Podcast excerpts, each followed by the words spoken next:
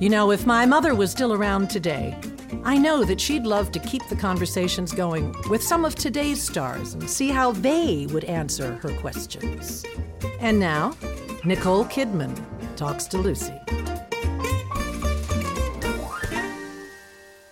What entertains you or amuses you the most? Well, that's a good question, Lucy. Probably my children uh, make me laugh harder than anyone. My family, uh, when we're just all together and we're being really goofy, that's probably the most relaxed, the most entertained, and I think the, the most joyful I feel.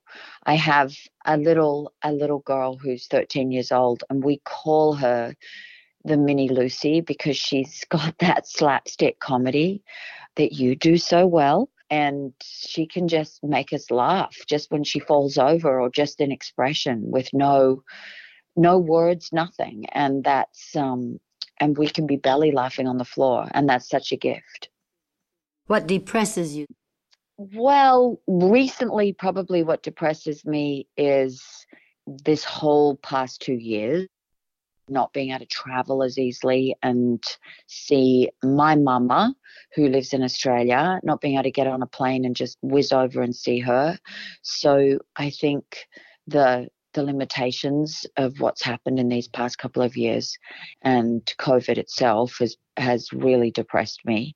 And then if I look towards the future, it's what will be the state of our planet my sister was studying law for a while and she was doing um, climate change law. At one point, she just said, I have to stop because it's so depressing. And she would fill me in statistically. And it was one of those things where I just went, This is so dire. I can't actually move into this too regularly because it gives me a lot of fear. Um, for what it's going to be in 50, 100 years for our children and our children's children. What would you change about yourself if you were given a magic wand tonight? So if I was given a magic wand tonight, Lucy, I would um I would actually take away my desire to sort of I think please um, because that's a big um, in some ways it's a, it's a virtue because it makes you give and give and give. In other ways it can cause self-sabotage because in terms of dealing with just boundaries and being able to say no and learning learning those those elegant ways of saying no but i wish i i wish i did it more often I'm I'm very much a yes girl, and I wish I I wish no came easily to me. I would also want to, if I had a magic wand, as I said this to my mama the other day, I'd want to have two of me so that I could have one that was here as a mother taking care of my daughters and as a wife. But I would also like to be able to be a daughter and present for her um, and hold her hand through these years that are her 80s, you know, because that's very lonely, particularly when you've lost your loved one. So I would love to have more than one of me. Tell me, have you been happy being a working mother? I would like to ask you that question, Lucy, but um, I can't. So, yeah, I've been happy. There's been times when I have questioned it, of course. There's times when I go, I've actually looked at just stopping completely. When I got pregnant with Sunday, I just went, that's it, I'm done. And my mother said, I think you need to keep a toe in the water. Your artistic voice, your creative voice needs to stay alive because at some point you're going to want that again. And it's a huge it's a huge release for me and it's a way in which I explore and hopefully become more well examined and hopefully give back as well and act as a conduit for for other voices in the world. But you know there's always that push pull there is always going to be the guilt. There's always going to be the desire to be a role model for them but also to be able to be there at all times and protect and be the shield against life. And i think that's something when you are a working mother is being the shield you don't get and occasionally you miss a you miss a show you miss a concert you miss something my own mother was a working mother and she would miss things at the same time, I'm devoted to her, and she gave me an incredible work ethic. And she acted as a role model for me and gave me a path and trailblazed a path for me as a woman. So it's always going to be a push pull for me.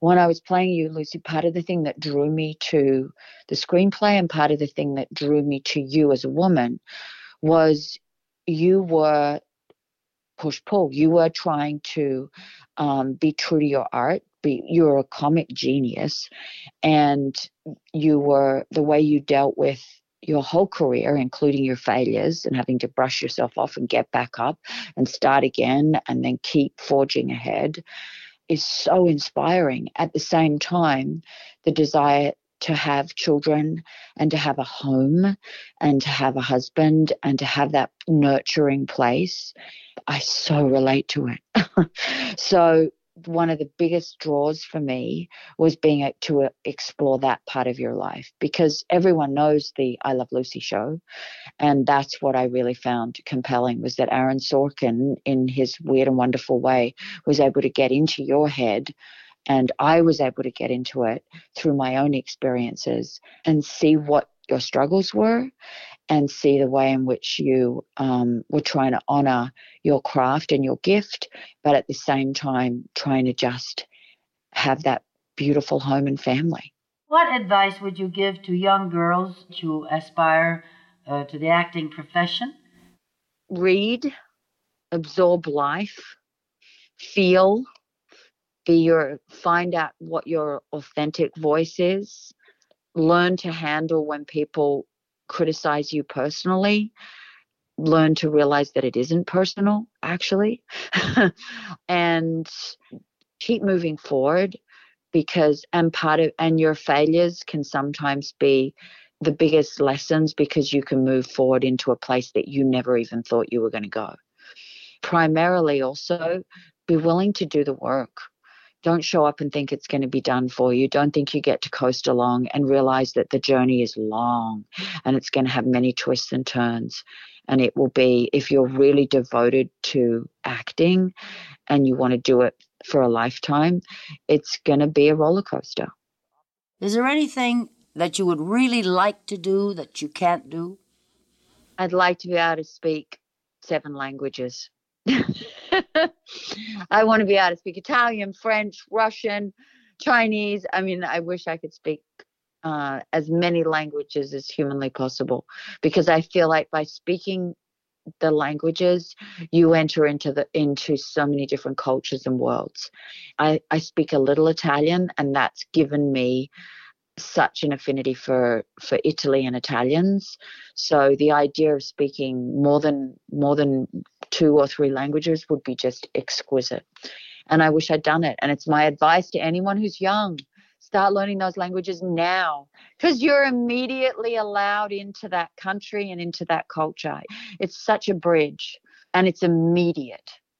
And it's also incredibly um, warm and flattering to the different countries because if you if you can speak the language or if you're even attempting to speak but imagine speaking seven languages fluently the world is your oyster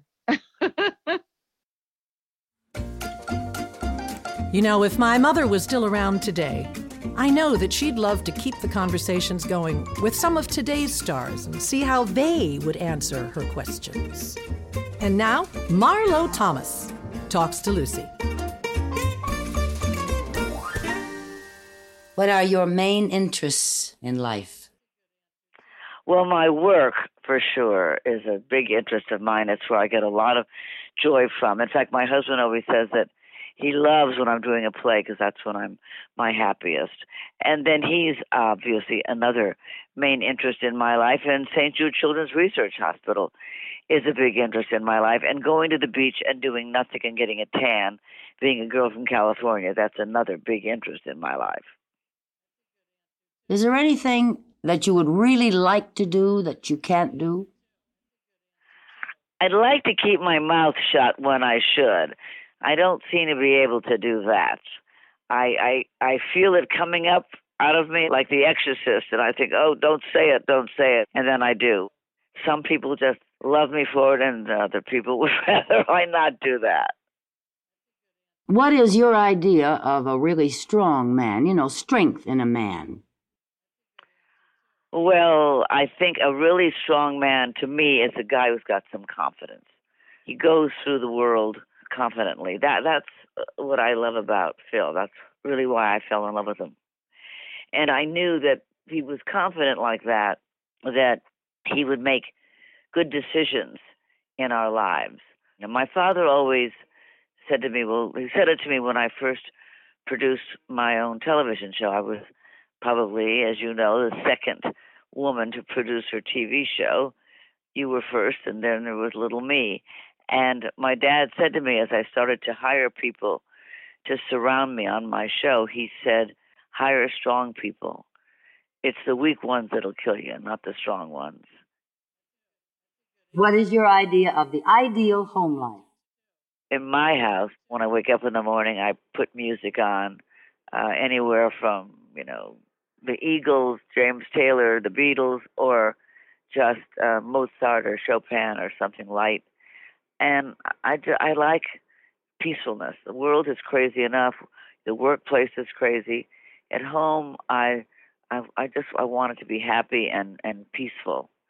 Music, love, lightheartedness. That makes me happy. Do you think husbands should be the boss of the household?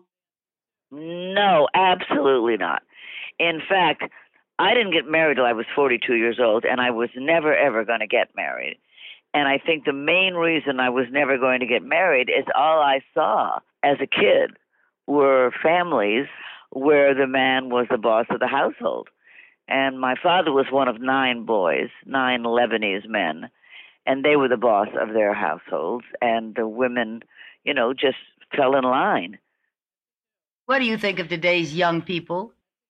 I worry about them. I, I think that today's young people uh, are so uh, involved with electronic devices, and they're really, you know, they communicate not even on the phone. They don't even hear the human voice. I do worry about them. I, I I think they've had something taken away from them, something called intimacy.